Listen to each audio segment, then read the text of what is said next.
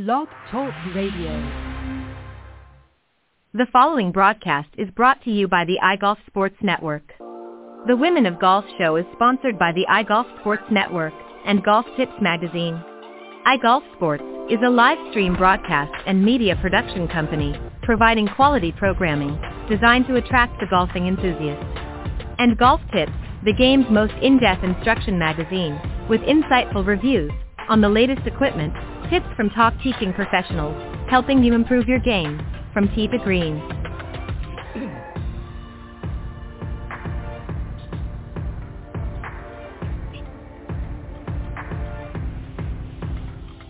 Good morning, welcome to the Women of Golf, the #1 women's golf show around the world, with hosts Ted Odorico and Cindy Miller. Join them as they interview some of the best players from the Epson, LPGA and Legends Tour, and so many others, helping to elevate women's golf. So without further ado, here are your hosts, Ted and Cindy.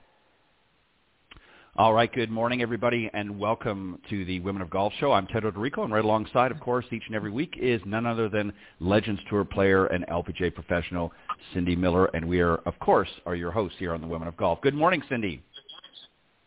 Good morning, Ted. How are you? I'm doing well, as always. A beautiful day out, and always excited to be here with you every Tuesday morning to do the show. And we've got a great show this morning. We're going to be joined by this past weekend's winner of the Epson Tour's Copper Rock Championship. And then a little bit later on, you and I are going to spin into the no BS zone and talk about putting a little bit. Got an interesting story behind that here. But let me remind everybody, of course, we are live every Tuesday morning from 9 to 10 a.m. Eastern here on the blogtalkradio.com network. So you want to make sure that you tune in. And for some reason, if you can't, just go to blogtalkradio.com/women of golf, and you can just scroll down to the on-demand section, and you'll see all of the shows, including today's show will be there in its entirety, the recorded version, so you can listen to it when it's convenient for you. But thank you for joining us live this morning. And Cindy, I'm going to just read out a couple things about our first guest this morning, and then we'll invite her on the show. Her name is Dottie Ardina. She was born in 1994 and is a Filipino professional golfer. She won numerous amateur tournaments in Asia and represented the Philippines at the Espirito Santo Trophy, World Amateur Team Championships in 2006 and 2010. And her 2006 appearance at age 12 made her the youngest player ever to compete at the World Amateur Team Championships. She turned professional in 2013 and has played on both the Epson Tour and on the LPGA Tour since 2014. And this past week, Cindy, she won her first Epson Tour win at the Copper Rock Championship in Utah. So let's bring out our guest, Dottie Ardina. Good morning. Hello. Good morning. Good morning, Cindy and Ted. How are you? Good. How are you? You've got to be excited. I'm feeling good. Thank you so much. Thank you for inviting me. Well, we're happy to have you, and congratulations, yes, from both of us. Cindy, do you want to go ahead and start? I do. So when's the last time you've been to the Philippines? I was home for 3 months, from December to February, and I got back here first week of March. Our daughter-in-law is Filipino. Oh, that's cool. Yeah. So I know all about the food and what a great culture it is and everything. Oh, so that's awesome. Okay, so tell us how exciting it was to finish first. What happened on the last day? I was telling Ted earlier, because the first 2 days was very hot, very tough because of the weather. It was windy and raining. It's just every bad weather. It's just there in 2 days. But the final round was a totally different golf course, so I feel like I had the opportunity to make a lot of birdies, and I was just taking it shot by shot and focus on my game and not really look at the leaderboard. That's awesome. That's awesome. How hard is it to stay focused on the process and not look at outcome? I mean, I was playing with the other girl from England, and you know, we're good friends, and I feel like we're very comfortable playing with each other on the final round, and it's just, I think it's less pressure when you play with a good friend. I agree. Ted? Yeah. You know what's interesting, and Dottie is selling herself a little short because first off, let me go back to the weather. Excuse me, that she mentioned was 40 mile an hour winds the first day. So that's going to test even the best of players out there. But she was actually 5 back coming into the final round from the leader at that time, and fired a bogey-free 7 under to go 2 shots ahead, and obviously finished at 5 under par and won the tournament by 2 strokes. So she obviously played very great, took advantage of the nicer weather on the last day. But I also want to talk about some things, too, that I noticed in some of the notes that we received. Back in 2018, Dottie, you really had a number of close calls. In that season alone, you finished runner-up at the would have been the Epson Classic, the Self-Regional Healthcare Foundation Women's Health Classic, and the PHC Classic.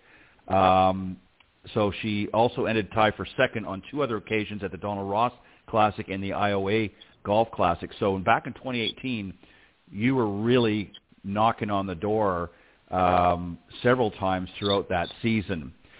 Talk about after that period in 2019, prior to the pandemic, obviously that sort of stymied everybody. But you were so close. What do you think was the reason you weren't quite able to get to that first spot during that time? With so many close calls, you were literally knocking on the door. Was there a part of your game that you feel maybe let you down and prevented you from making that, you know, extra putt or what have you? What was the reason that you didn't quite get there back in 2018? I think because I finished 5 second place back in 2018, and two of them I lost in the playoff. But then the other 3 is I lost by 1. I feel like all of those 5 events are like I'm coming from behind, and my final round just wasn't enough.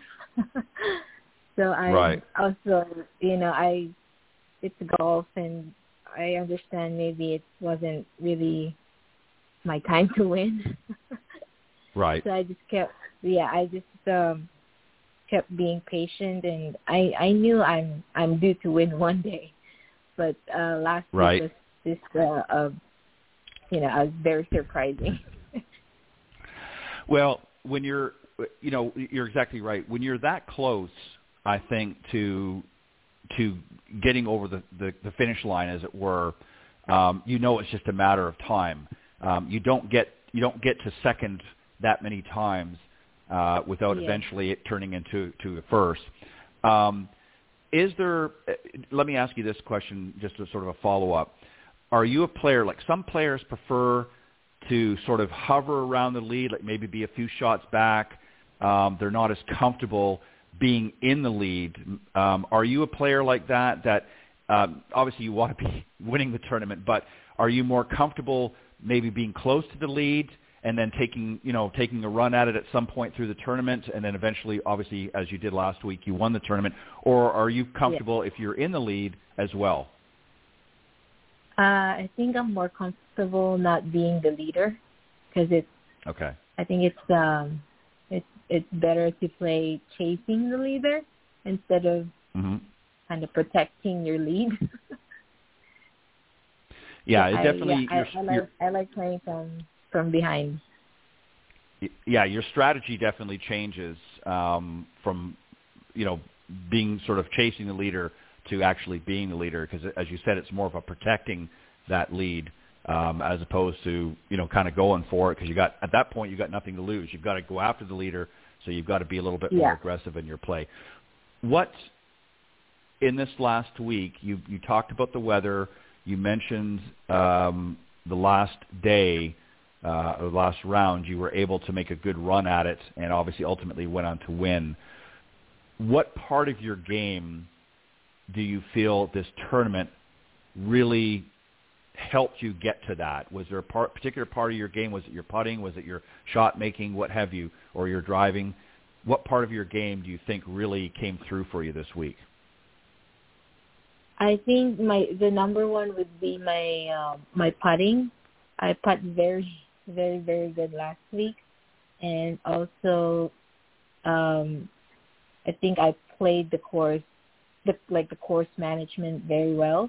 Mm-hmm. Where should I hit the ball, or where's the safest to miss with all that wind, and try to get up and down from there. I think, it's most of my putting. Yeah, and that's good, you know, because usually some of the girls that we've interviewed here lately actually have said the opposite. Their putting is what's kind of let them down. Their ball striking was pretty good, and they, you know, their irons are really solid, but they just couldn't seem to sink those putts.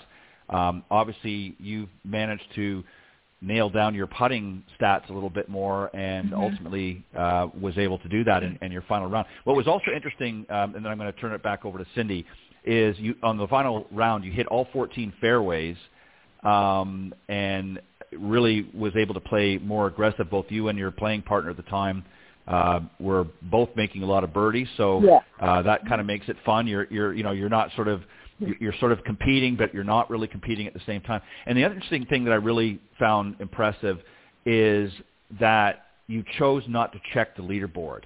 So you were focused on your game and not worried about where you were. And obviously, you know, ultimately you went on to win. So I think that's an important thing for a lot of people to take note of.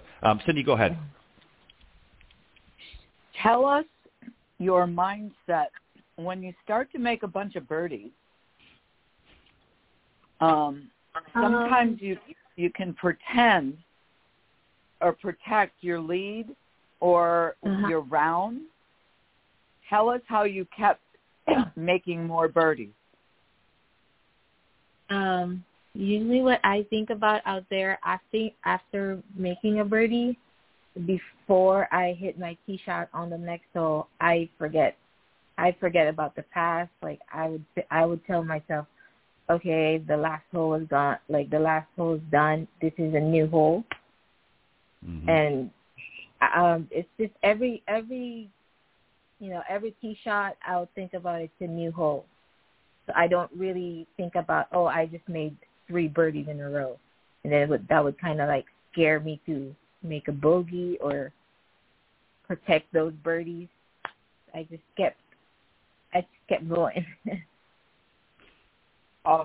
Awesome. Now, you've been doing this for a while.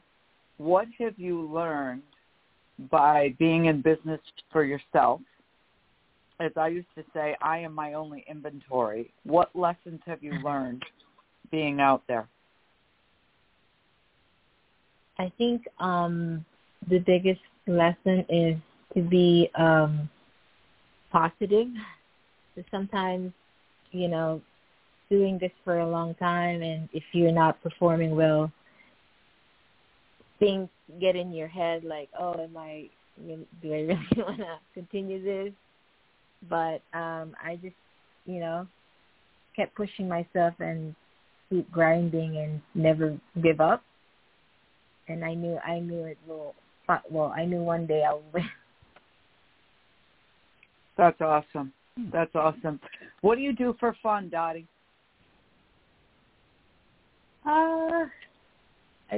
Sometimes I go to the mall just to relax and walk around.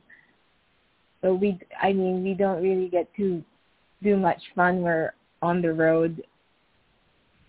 But yeah, if I have time, I would go to the mall.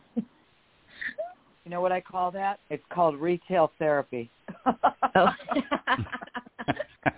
Yes, there's nothing wrong with retail therapy, Dottie. Sometimes you just have to do it. That's exactly it.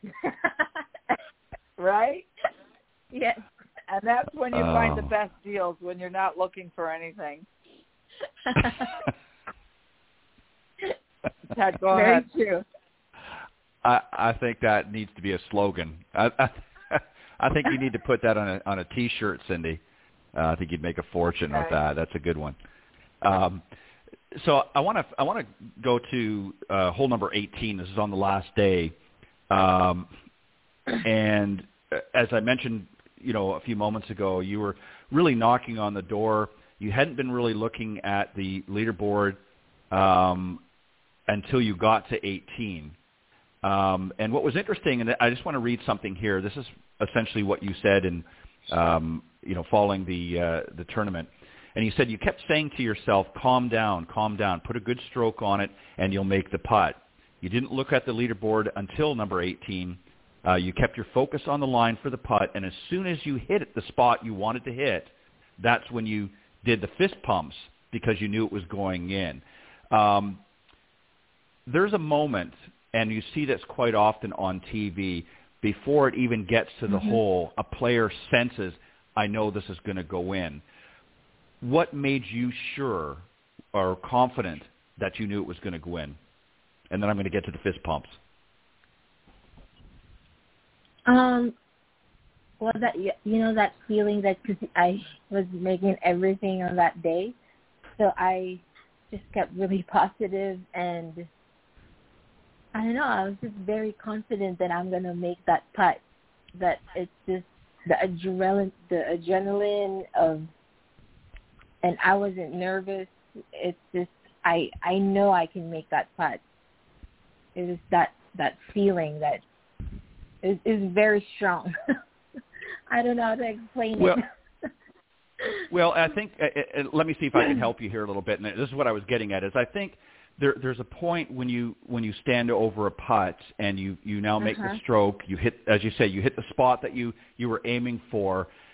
And you can just tell by the speed of the putt that, yeah, this has got enough to get there, but not too much that it's going to go by. And as long as it stays on the line I've hit, I'm pretty confident it's going to go in. Is that pretty much how you would sum it up?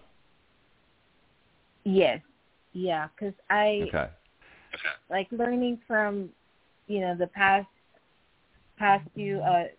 tournaments, every time I make a putt, I always have to made a good stroke. And like my tempo was good, so I kept telling that to myself before I put that on the last hole, because I already got my line. So it's the matter. Yeah, of, and you know. Yeah, and that's important. You know, I think that really differentiates players like yourself who are at a high level compared to a lot of our amateur golfers. And I'm going to ask you something about that in a moment, because they tend to be very jerky. There's not you had a good stroke, as you said. It's very fluid. When you watch on the practice area before an event, when the players are warming up at a tournament, you know, it's a very smooth. It's the tempo's really good. And then you go out and you watch amateurs at the driving range, and you watch them on the putting green, and they're all over the place. The speed is terrible. The stroke is terrible.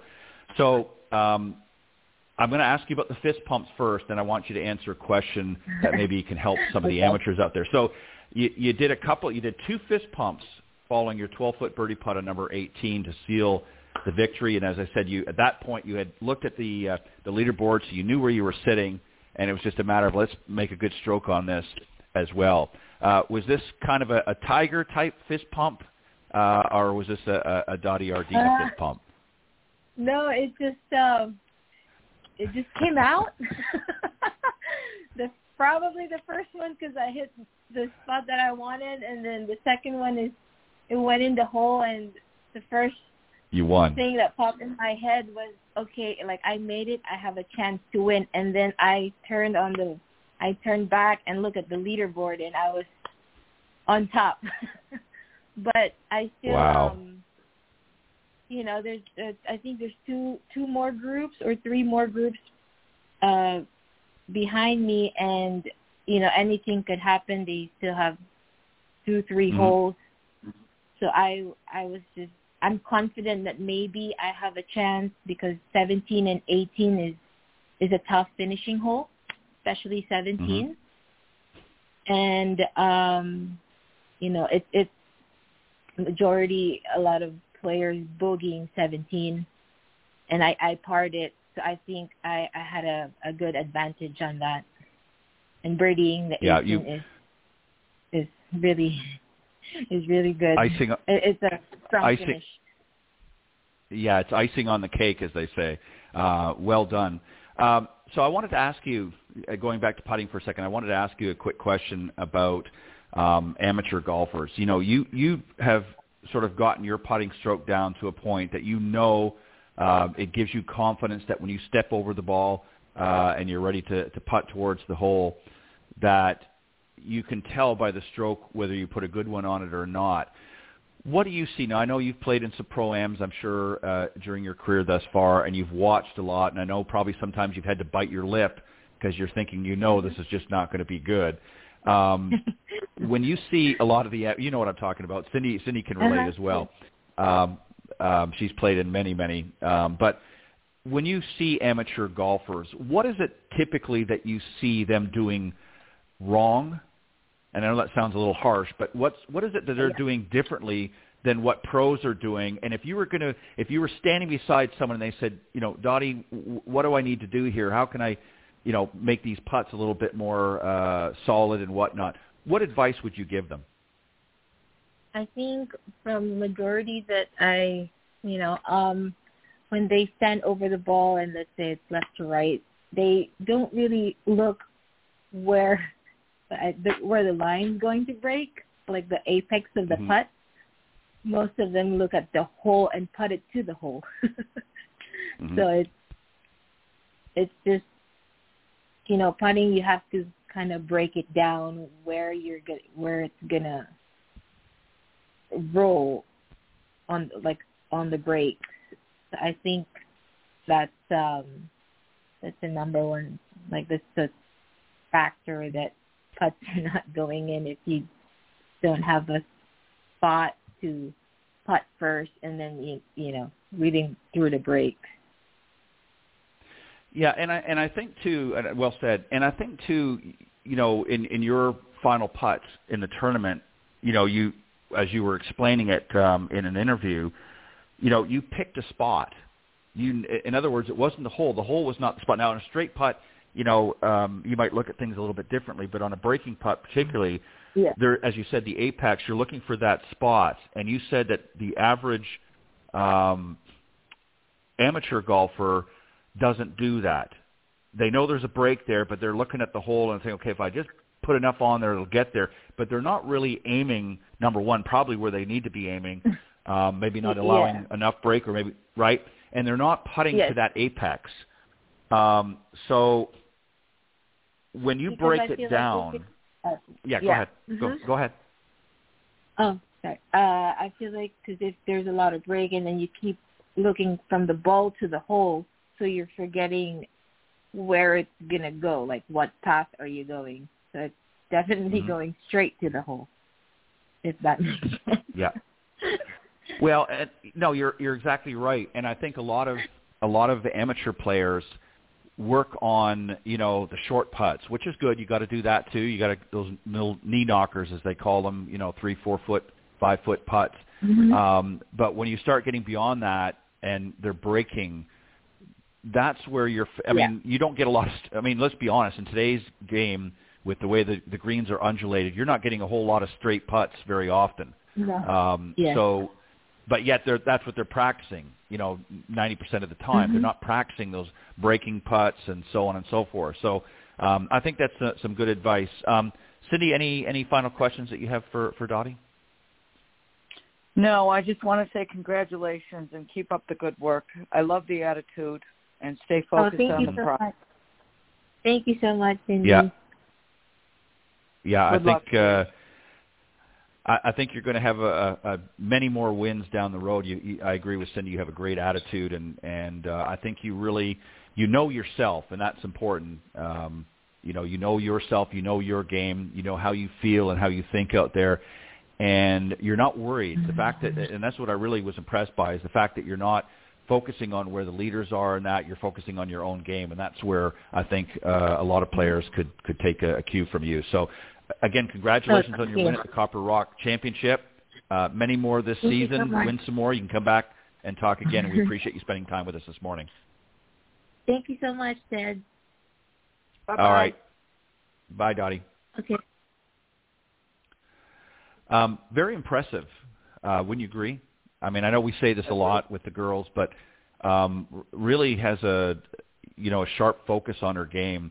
And the fact that, she's come close so many times tells you, she's got the game. I mean, some players, they'll be 10, maybe finish 10th or a lot and don't really get close up. But to get in one season that many number, in the second spot, the runner-up spot, tells you that she's got game. And it's just a matter of waiting for that, putt to drop, essentially, makes you the difference between winning and coming in second. So I think she's got a great future ahead of her, and it'll be interesting to see, where things go from here. All right, we're going to zip in or spin in, as they say, to the no BS zone. And this was an interesting thing. I was reading something the other day, and I just happened to come across this. And this is Dave Stockton's all-time top 10 putting tips. And Cindy, I know you know who Dave is, and as do I, but I'm just going to read something real quick here before we start, for those that maybe are not familiar, who are a little younger, maybe don't know who he is. He was in his prime in the early 70s. Dave Stockton once went some 950 holes without a three-putt, which is pretty darn impressive. Still blessed with his revered putting game that brought him 25 titles, including 5 majors.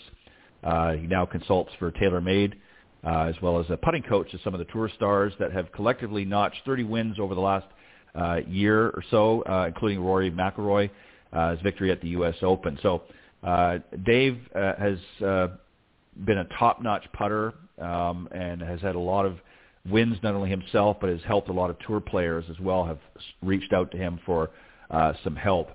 And so I thought we would talk about some. We probably won't have time necessarily to do them all, but I thought we would just kind of go through some of them here and have a dialogue. So one of them is he talks about groove, consider groove technology, and he's really, obviously, this is being honest, is more of a bit of a plug for TaylorMade, so I won't get too heavy in that. But he talks about really.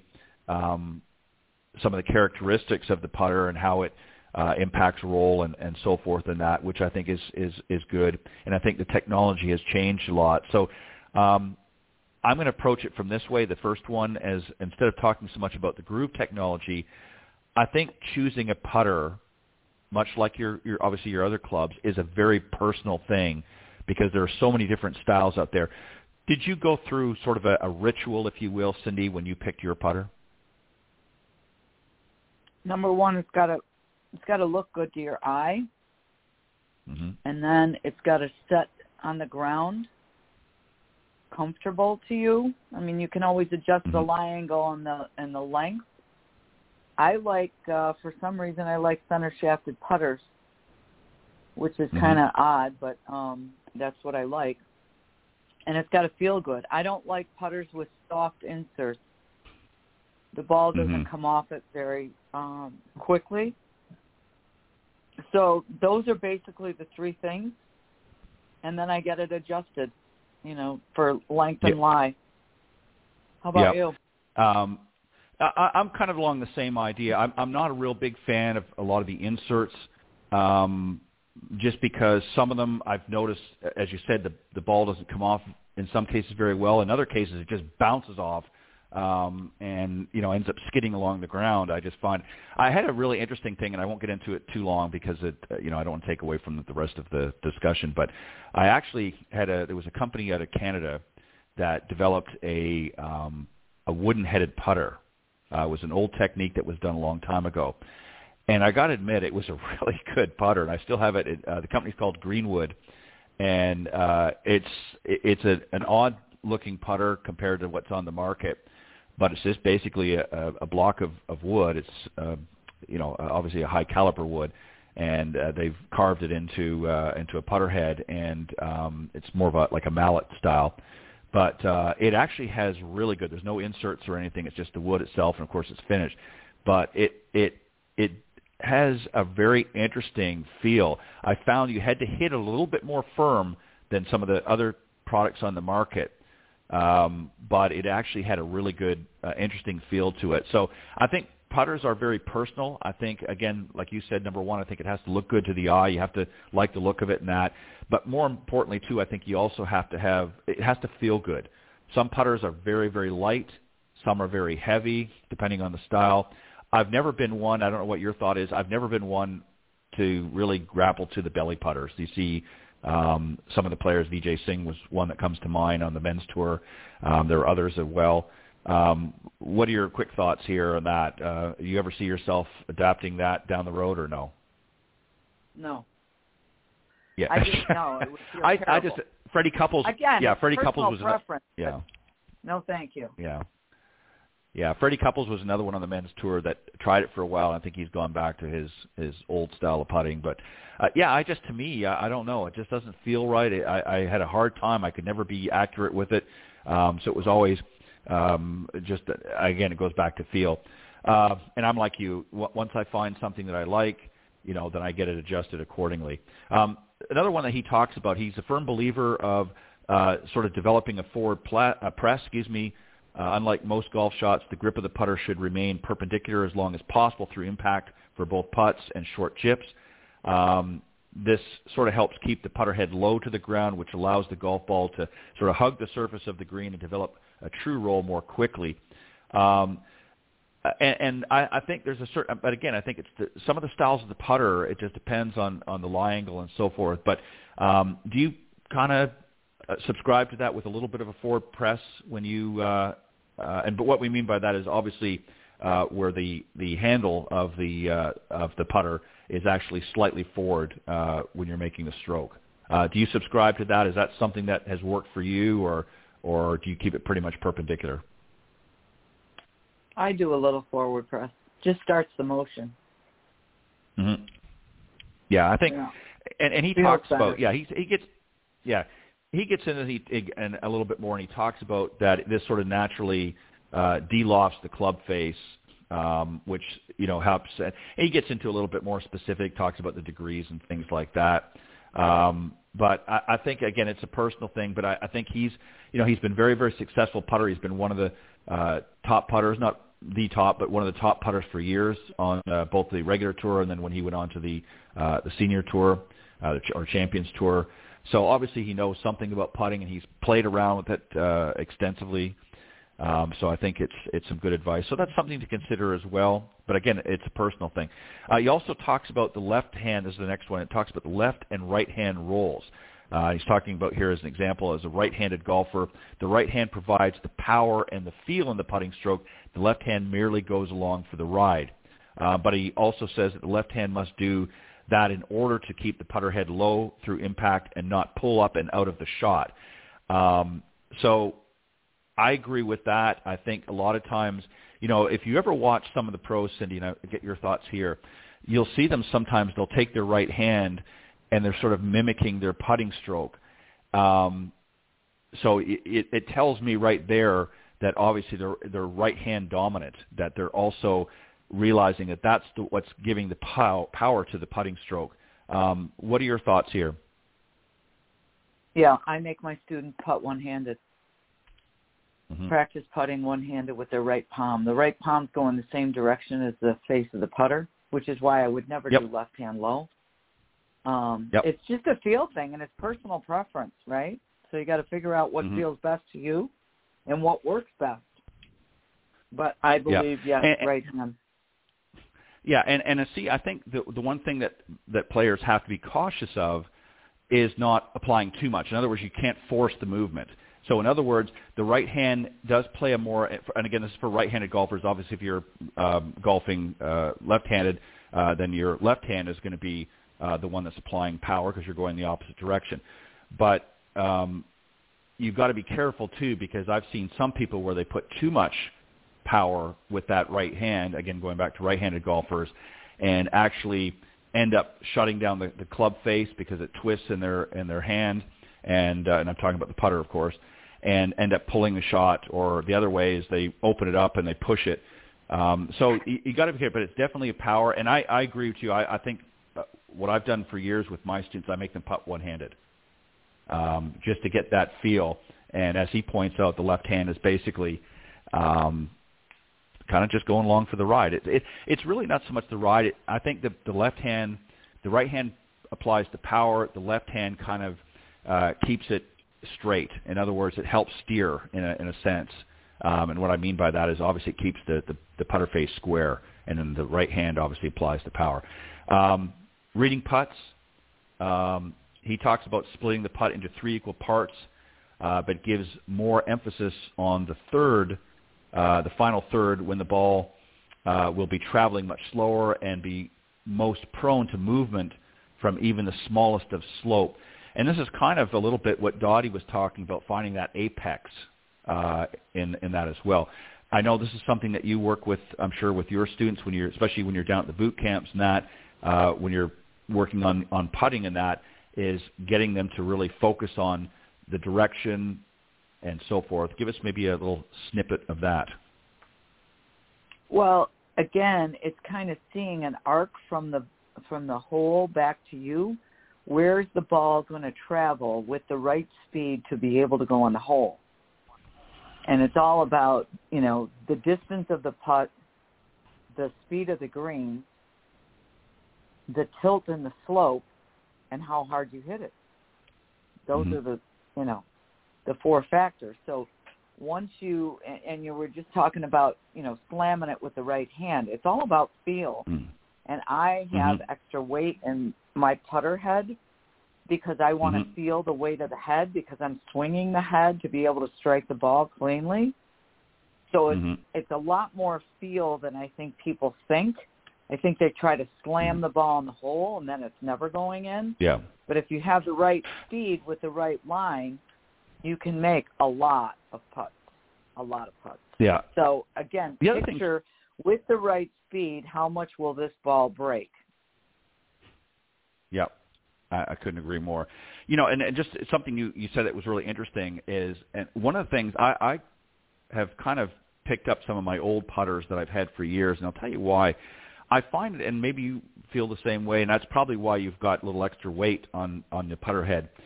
I find a lot of today's putters, not all of them, but a lot of them are very, very light, especially in the putter head. There's a lot of them I have a tough time putting with because I can't feel it. Like if I just, I'm in a store or something, or a pro shop, and I'm testing out some of the putters. Some of the newer putters, not all of them, but some of them are really light. Have you found that? I'm sure you monkey around, test them once in a while, and you'll find a putter and say, oh, this looks kind of neat. And have you ever had that feeling where you just pick it up and it's like, oh, this just doesn't have a good feel to it. And then I put it back. I agree. Especially when you look at the sticker price on here, and you're thinking, no, this ain't going to cut it. But no, it goes back to what you said. It's a personal thing.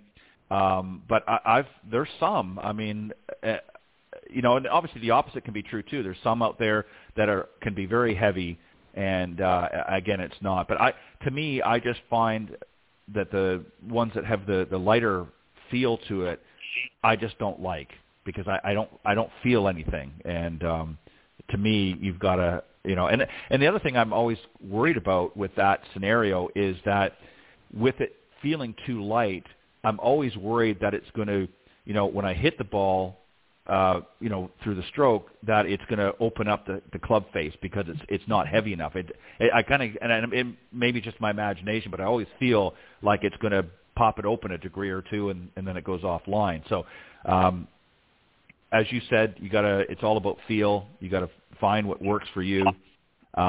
He goes on to another one here, what's really kind of interesting is beware of practice swings. He said for many players, he advocates not taking any practice swings as this causes you to think too much. But he said, but if you do, at least do it directly behind the golf ball on the target line rather than parallel to that line as most players do. That's a really interesting thing because, you know, we've always, you know, take a few practice swings and, or in this case, practice stroke for your putting and that. But he's saying actually sometimes that can be a bad thing because it causes them to overthink the process. Why. Yeah, you know, he doesn't he says, well, he goes on to say, he says that that the way you are viewing the path your ball will actually take, just as you would like with a practice shot with a pool cue. So keep looking at the hole, getting the feel of the path of the putter, of the putt, rather than looking down the imaginary ball position or movement of the putter head on the ground. So I'm not exactly sure what he's saying here, but I think what he's getting at is he's wanting you to get behind the shot and kind of feel from there, because I think sometimes when you get parallel at the ball and you're doing that practice stroke, I think maybe he feels that you're going to overthink the process and you're not really getting a true picture, and he's emphasizing maybe more of a down-the-line shot. I don't know. It works for him. I purposely I take a few, you know, practice strokes. I don't think you should do a lot, but I think you do have to do a couple. So this one here I kind of disagree. I think this is more of a personal thing for him. So say that again. I misunderstood you. He wants you to take it behind the ball, not as if you're going to putt. Yeah, so he said, so if you do, at least do it directly behind the ball, the golf ball, on the target line rather than parallel to that line. So I think what he's saying is get behind the ball, don't stand parallel. So in other words, you're actually directly behind the ball and not parallel. So I think it's a visual thing maybe is what he's getting at. I could be wrong. I can't get inside of his head. But so in other words, instead of standing parallel like you would the train track, you're actually standing directly behind the ball and doing it. So you're actually, like he said, his analogy with the pool cue, you're looking down the actual line of the shot. You're not looking parallel to it. So maybe that's what he's referring to. I'm not really clear on that myself, I'll be honest. But I'll sometimes stand behind the ball, but not, I think the way he's talking is directly behind the ball, maybe a foot or so, and then practice that stroke. I have done it parallel for years. I found it works for me, and it's worked for my students. So this one here, I think it's just, that's something that has worked for him. I don't think it's necessarily a try or true,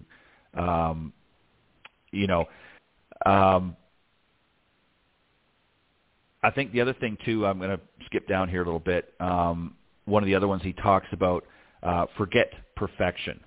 There's so much emphasis on knowledge, perfection, and optimization in every area of golf these days. But when it comes to putting, trying to get everything perfect will inevitably make your tension levels rise. Be relaxed in your approach and throughout your routine.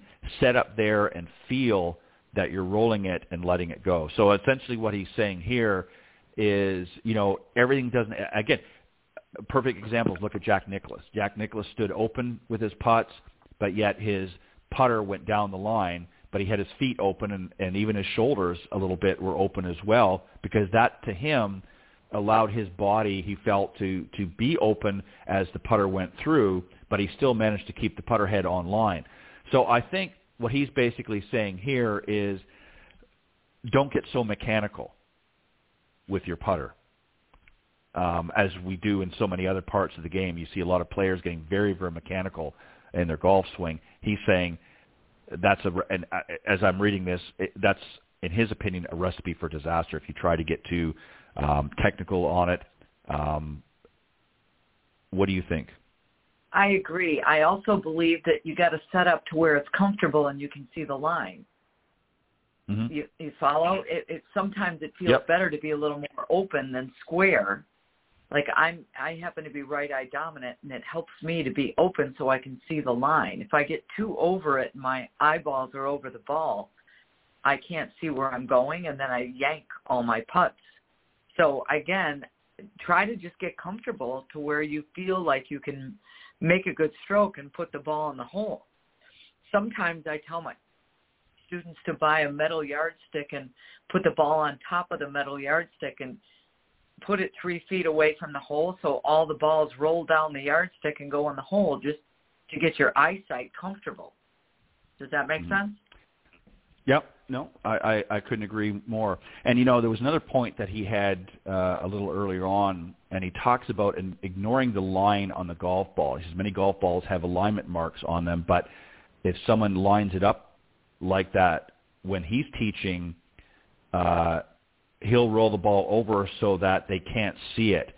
He says, in his opinion, it's just an extra thought to have in your head and often looks wrong when you actually stand over the ball at address.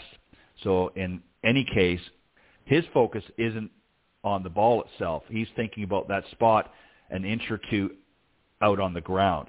So what he's saying is, essentially here, is he doesn't subscribe to the markers, the alignment markers on some of the golf balls. So obviously I don't imagine he draws a line on there as well for him.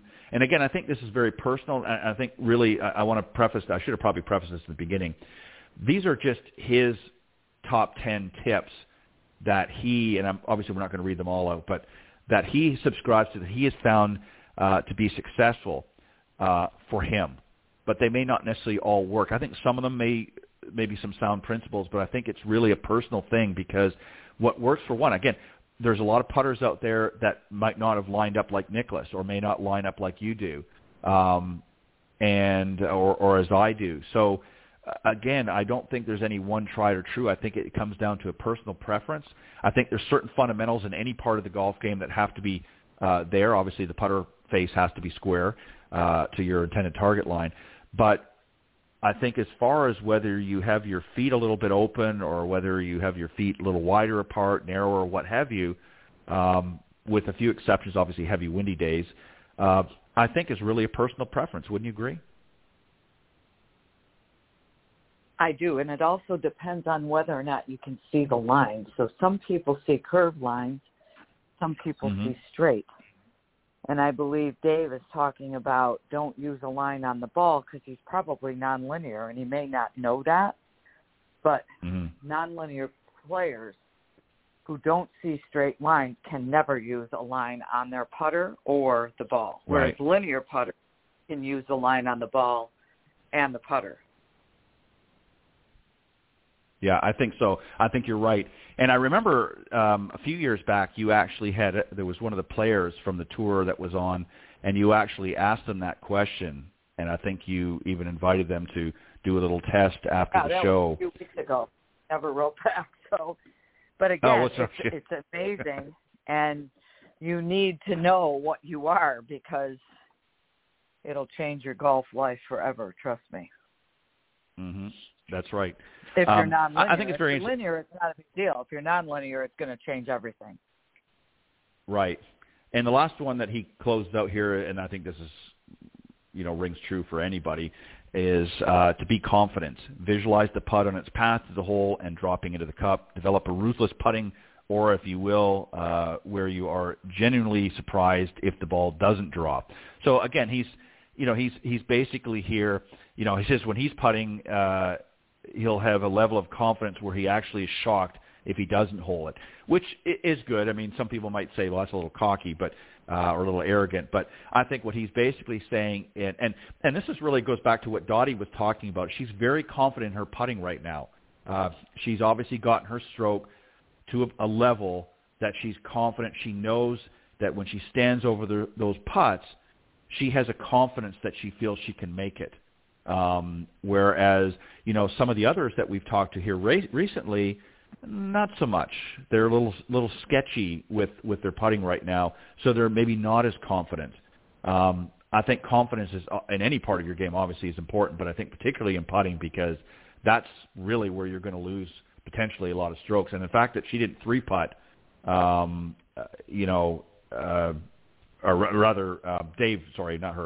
Dave talks about over roughly 950 holes, close to 1,000, he didn't three-putt, which, you know, is something that a lot of our amateurs could probably, you know, even a third of that would be kind of nice. But But I think confidence is a huge thing as well, is you've got to feel confident in your putting stroke.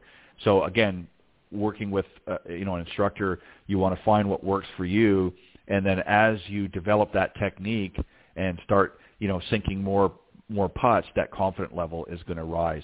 What gives you confidence out in the putting surface? Obviously, sinking the putt, but what is it that you've developed over your career as a player now, not so much as a coach, but as a player, that gave you confidence when you were standing over the ball? What was it that you went through your mind?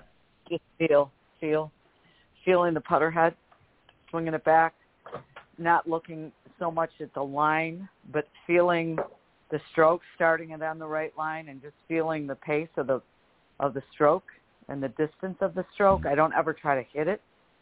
I change the length of the putt by the length of the stroke, and it's all feel. Right. Feel. Yeah. I asked Dottie earlier, and I sort of alluded to you as well, because I know you've played in tons of pro-ams and other events and things like that. So you've seen a lot of amateur players in that category. What's some of the things, or what was most notable to you when you watched a lot of the amateur players, when your group's warming up and that, and you obviously had a chance to watch some of them putt, particularly? We'll stick with putting for now, but what particularly did you notice that they didn't seem to really grasp?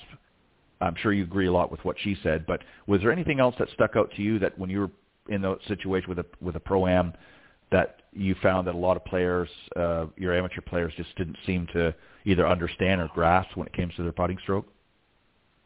Pace and feel. Again, slam it in the hole and then knock it 6 feet by and tree putt. So gain some wisdom, right? Right. And then they'll say, well, never up, never in. I'm like, well, never by, never in either, right? So again, it's the feel and the pace. Three putts come from distance control issues, not from not being able to make a three-footer. Three putts come from lack of distance control, and distance control comes from lack of feel and pace. What was the hardest? What was the hardest part of putting for you? Was it the downhill putts? Was it the breaking putts? What was the hardest, or was it right to left was the hardest? I'm the same way. Left to right, not an issue. I would say not an issue, but had a much easier time with. But right to left was always mine. I didn't really mind the downhill so much, unless it was a right to left downhill, then that was even worse. But downhill I didn't mind so much because I had always been pretty decent with my distance control. Obviously, uphill putts, you have a good advantage. You just have to give it enough to get there. Right to left was always a stymie for me as well. But very interesting. I think I agree with a lot of what Dave talked about here and some of the points that we mentioned. But again, I think it goes back to what you said. I think it's really a personal thing. I think it goes back to feel and what feels good to you. The putter has to feel good to you, and the stroke has to feel good to you as well. And the only way you're going to do that is you've got to practice. So interesting points. Thought it would be a fun discussion for the No BS Zone this week. And we'll see if we can help some people tuning into the show. But as always, we want to thank everybody. And again, a special thanks and congratulations to Dottie Ardina, winner of this past weekend's Epson Tour Copper Rock Championship that was out of Utah. Congratulations on your win. And on that note, just a couple of quick program notes. We will be back again next week, of course, but the week after, which will be, I believe, the 10th, we will not be doing a show. I don't know if I told you this, I'm going to Pinehurst for a few days, and going to be playing some golf. I think I did, yes. So we're going to not have a show on the 10th, but we will next week, and then we'll be back the week to follow, the 10th, whatever, I guess that would be the 17th. But thank everybody for joining us this morning. We appreciate you tuning in, and have a great week. Thanks, Cindy. Thanks, Ted.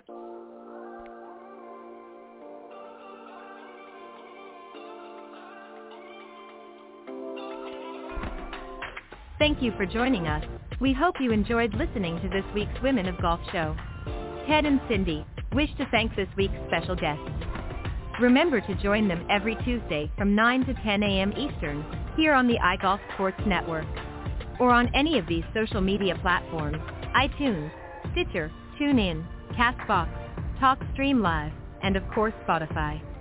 To get updates on the show, you can follow the Women of Golf's Facebook page at www.facebook.com/Women of Golf. This has been a production of the iGolf Sports Network.